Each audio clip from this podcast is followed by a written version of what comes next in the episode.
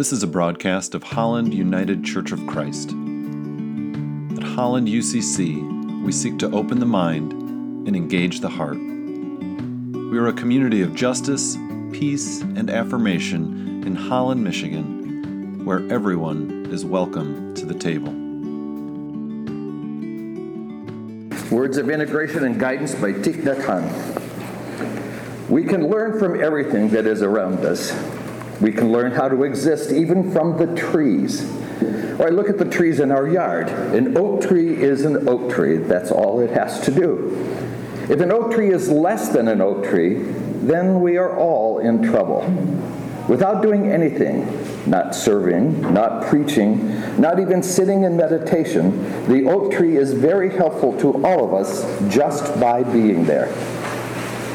Every time we look at the oak tree, we have confidence. Several autumns ago, I walked up to a tree in my backyard and asked it one question What is institutional violence? The tree did not answer right away, so I sat at its roots and waited.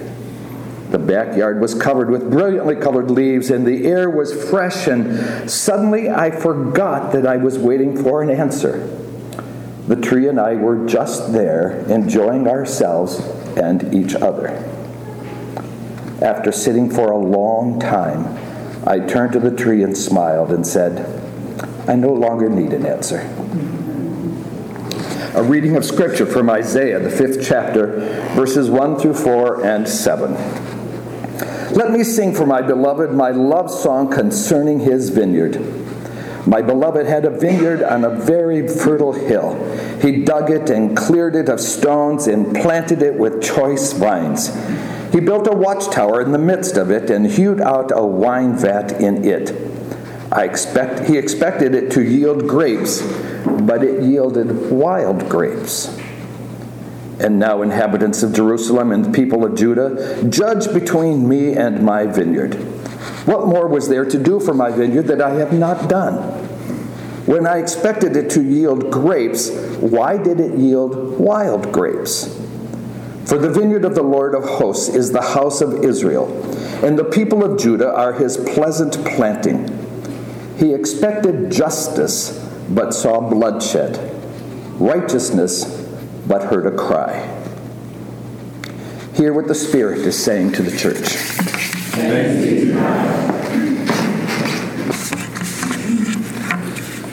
Holy Gospel according to Matthew 21 33 to 46.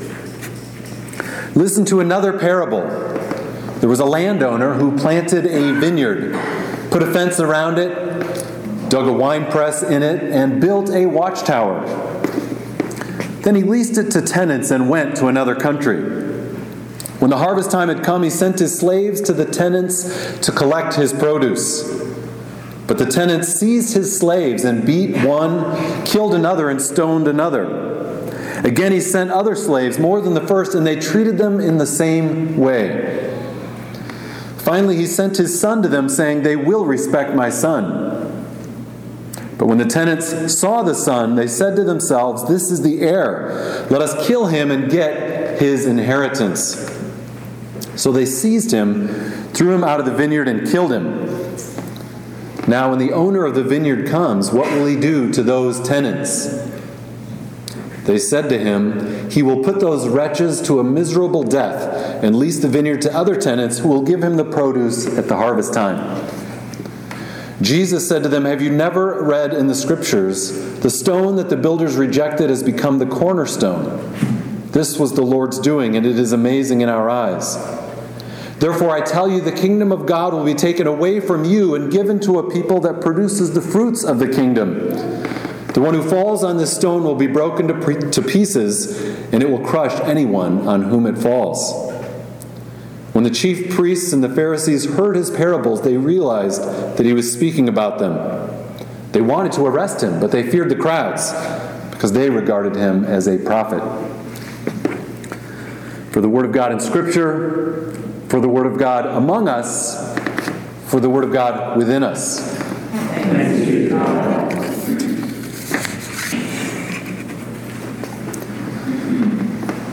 One week ago today, thousands of people headed to a concert anticipating a night of fun and music, laughter, and celebration.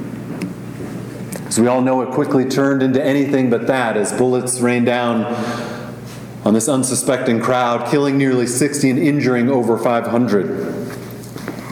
It looked like a war zone, said a surgeon at a nearby emergency room. Frantic families, blood in the hallways.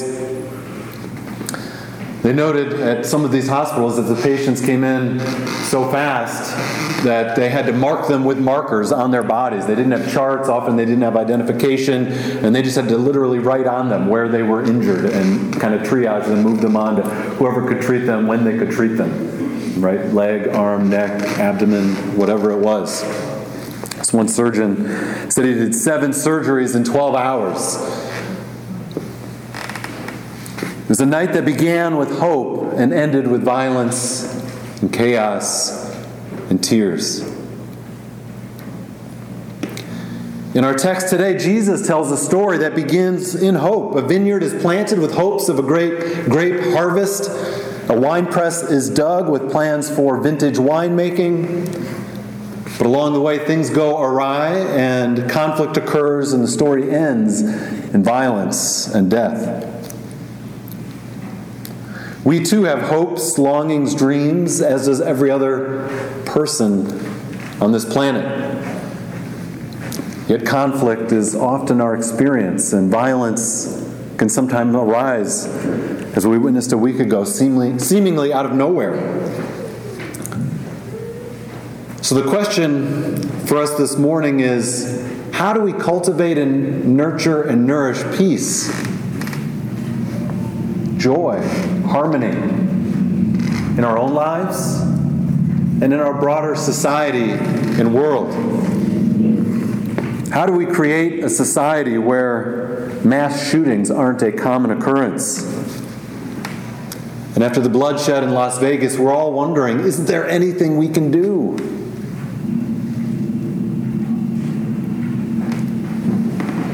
So Jesus tells a story about a vineyard. And there are uh, a couple of directions we could go with this parable, and we'll kind of highlight them both, and I think both may have some insights for us today. Listen again to these words from Isaiah chapter 5, which RT read for us moments ago, a text that Jesus and his audience would no doubt have been familiar with. It says, Let me sing for my beloved my love song concerning his vineyard. My beloved had a vineyard on a very fertile hill. He dug it and cleared it of stones and planted it with choice vines. He built a watchtower in the midst of it and hewed out a, a wine vat. And he expected it to yield grapes, but it yielded, yielded only wild grapes. And then in verse 7 it says, For the vineyard of the Lord of hosts is the house of Israel. And the people of Judah are his pleasant planting. And so this story in Isaiah 5, this imagery is obviously an allegory, right? There's talk of a vineyard, but it really means the people of God. And he expected it to produce wines or grapes that could lead to wine good grapes, right? But it produced only wild grapes. That doesn't sound so bad, right? We might like to taste some wild grapes or make some wild grape wine.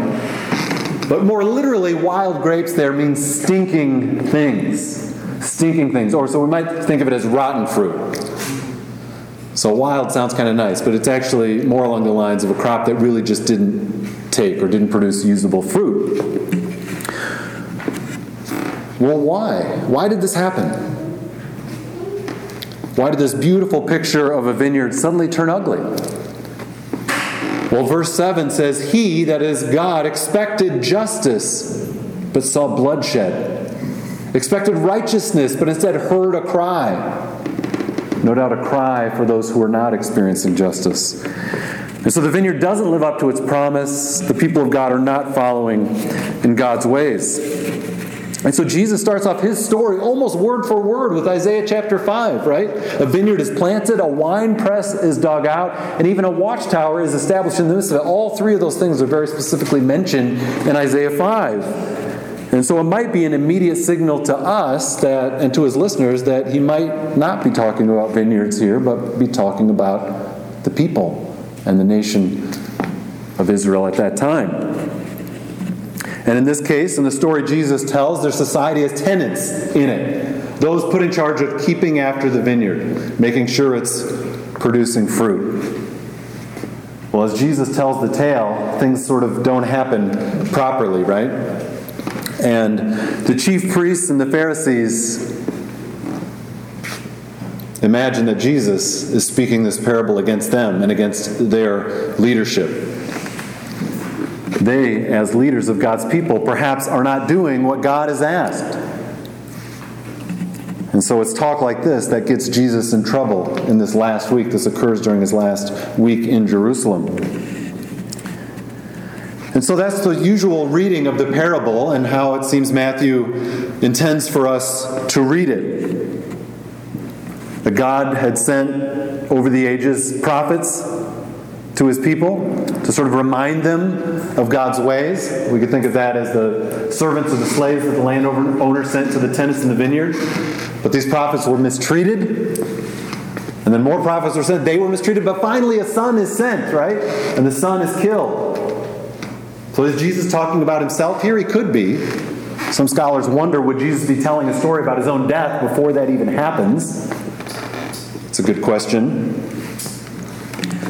And some say that perhaps this is an early Christian adaptation of the original parable that Jesus told, because notice it says that the vineyard will be taken away from these tenants and then given to others. And it's been interpreted from the earliest Christian interpreters as God taking sort of his leadership or his presence from the people of Israel moving to the church, into Christianity, kind of a supersessionist reading. Uh, and so maybe the early church sort of had a little role in how this parable came to us.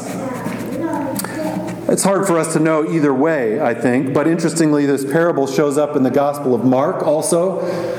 It shows up in the Gospel of Luke and even in the Gospel of Thomas. And when it shows up in the Gospel of Mark, it's a little bit more stark, a little bit less detailed than we see here in Matthew. And so I think it's at least worth considering that the story Jesus tells here, as Jesus did with other parables, we talked about the parable of the day laborers a few weeks ago, that sometimes a story about a vineyard and about workers in it is actually a story about a vineyard and workers in it.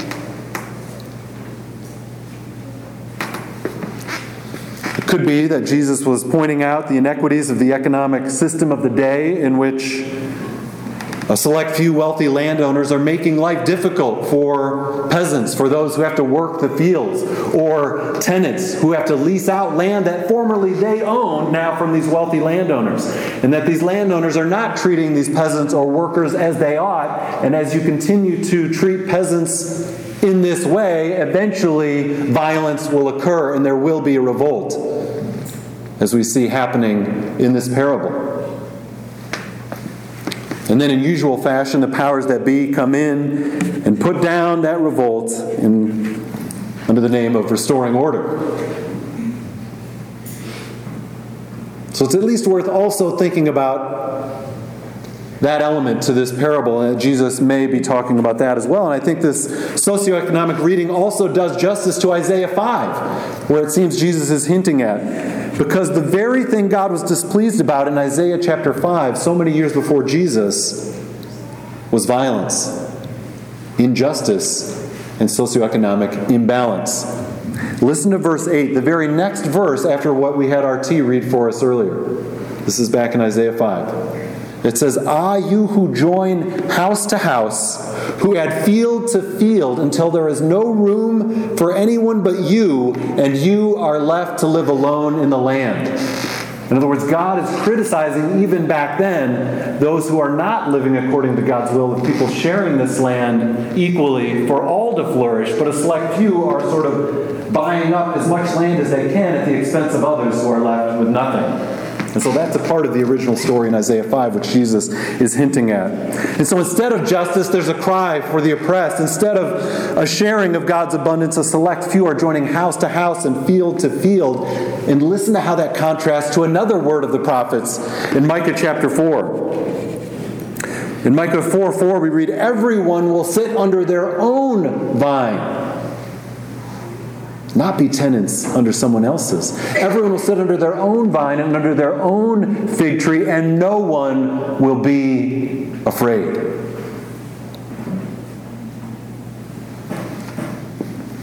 God desires everyone to have an ability to flourish in peace.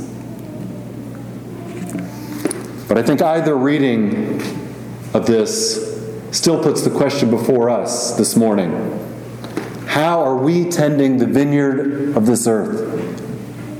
How are we tending the vineyard of our communities, of our society? Are we creating conditions for flourishing and well being to happen? Are we encouraging and seeking justice? Or are we sowing the seeds that lead to violence? After Sunday night's massacre in Las Vegas, we're all wondering why. How?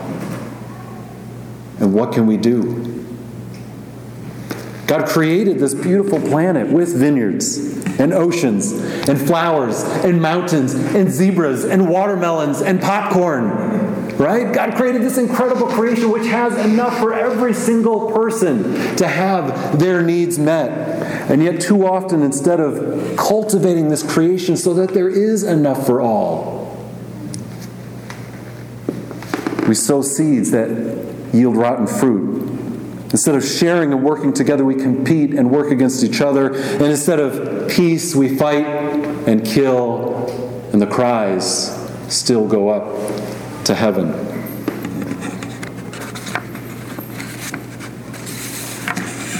So, what can we do? Got four things. One, lament. We can lament and grieve when things like this happen. We need space to hear the cries, to feel the pain, to hear the stories even though it's hard, it's worth maybe reading some stories. People whose lives were just suddenly shattered, whether we're talking about what happened a week ago or the occurrences that continue to happen day to day across our nation and our world. Lament and shed some tears. That's one. Two, nourish your inner life. Take care of yourself. We all react differently to tragedies, and we live in a time where it seems there's some outrageous and troubling news every single week, and it almost feels like overload. And it's easy to feel afraid. But we don't want to live from a place of fear, or a place from reactivity, or from a place of anger. And so take time to cultivate your prayer life. Spend time in nature and contemplation, as Ryan invited us to do yesterday.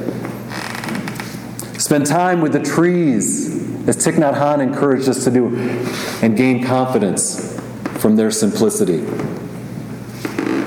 Nurture your trust in God and your grounding in the divine presence. Number three, live out what you want to see in the world. James Kavanaugh tells the story of an old Italian couple. He says, I see God in the old Italian couple who run a grocery store in my neighborhood. They do not often speak of God or Jesus or salvation, but I know they feel the divine presence. This couple love each other and greet me with a kind word and a smile. They smile when I buy a half pound of hamburger for some homemade chili. The store is their home, their community, their life. They know almost everyone by name or at least by face. They charge more than a supermarket, but they give more. And when I leave the store, I somehow feel more human, more in touch with the realities of life, more a man. I feel closer to God. They work every day from 9 till 9 in that store of theirs. They eat lunch and dinner together while they work. And when I say you work too hard, they say this is where we're the happiest. And I believe them. They do not work at all. They spend the day serving their friends. Then they go home, have a glass of wine, and watch TV and say their simple prayers to a friendly God or light a candle to their Madonna. Sometimes they play cards or reminisce. Then they go to bed. At times I sing a little when I leave their store. Not because I've been, quote unquote, saved, but because in the beauty of this vision of humanity, I sense in my life the living God.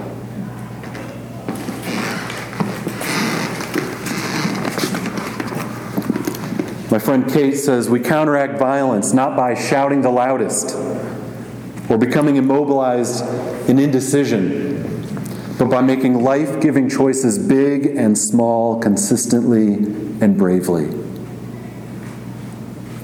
What kind of life giving choices? Well, we baptized three handsome little boys this morning, right? And how do we create a world in which they can live freely and not afraid and in peace? And how do we raise them up to be young men who live lives of peace? Think as parents, we spend time with our kids and we're present with them. Just yesterday, we were in Zeeland for a pumpkin parade, and my oldest was in the marching band, and we set up our chairs and blankets to watch the parade, and we were about 45 minutes early, and we forgot to bring a game or something to do, which was my fault. The kids immediately said, Dad, I'm bored. That's the thing you hate to hear, right, as a parent. Dad, I'm bored. I I should have brought a game. I wasn't thinking. But as I looked around, I noticed that there were a bunch of leaves that had fallen uh, near us, and a lot of them were brown and dead. But there was occasionally a bright red leaf here and there. And I said, why don't you collect all the pretty red leaves you can find? So Charles and Josephine started collecting all these leaves, and pretty soon they had about 20 of these leaves. And I said, well, there's got to be a game we can play with leaves. So let's play Leaf Wars. Uh, suddenly it was peaceful, right? Now it sounds like something else. You know, you play a game of war with cards, right? You know the game War with cards where a jack will be to five or a king will be to four. So I said, let's deal out the leaves, 10 each, and then we'll each play a leaf, and the prettiest leaf wins. Well, I lost, you know, just Josephine won. And it was just this, you know, silly, simple little thing, right? But it was a moment for us to be present. And suddenly, instead of being bored after we played that game, my kids were looking around and seeing creation, seeing leaves, saying, Oh, look at this leaf, Dad, look at this leaf. Mom, it's beautiful. Look at the lines. Look, this one has some green and yellow and red and brown. How can we be present ourselves with our little ones in a way that we see the beauty around us in every moment? And so, one, lament, two, nourish your inner life, three, have our eyes open and live out what we want to see in the world, and finally, four, work for justice. Some of us may feel called to address the issue of gun control. Is it a coincidence that we are the most heavily armed nation per capita in the world and also suffer the most gun deaths? I don't think that's a coincidence. We're also the largest exporter of arms to the rest of the world. Perhaps the world of peace doesn't come by proliferating guns and weapons. Others of us may feel compelled to work in areas of mental health. Still others to simply have eyes open for the person who is lonely and needs a friend, so that no one ever feels that violence is the only option. Others will want to work for economic justice, fighting for fair wages, affordable housing, workers' rights. Each of us, in different ways, will seek to live lives rooted in peace, walking in the path of Jesus. And of course, on top of everything that happened this week, Tom Petty died.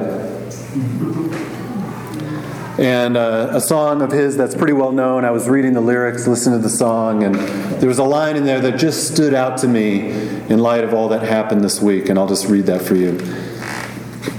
Well, I started out down a dirty road, started out all alone, and the sun went down as I crossed the hill, and here's the line that got me and the town lit up, and the world got still. Well, some say life will beat you down, break your heart, steal your crown. So I've started out for God knows where. I guess I'll know when I get there. I'm learning to fly, but I ain't got wings. If we can remember that we belong to each other, then perhaps together we can learn to fly. Perhaps we can tend this vineyard of a world that God has given us so that the words of the prophet will come true in our day, that each one will sit under his own vine and under his own fig tree, and no one will be afraid. May it be so. Amen. And namaste.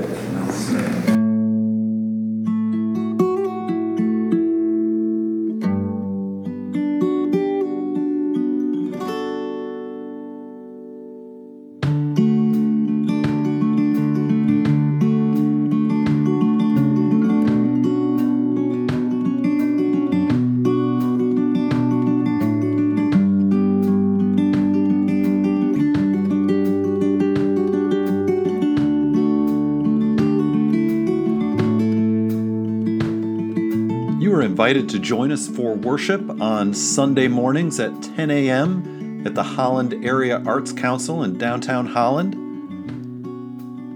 And for more information, how to get involved, or to support our work, like us on Facebook or visit hollanducc.org.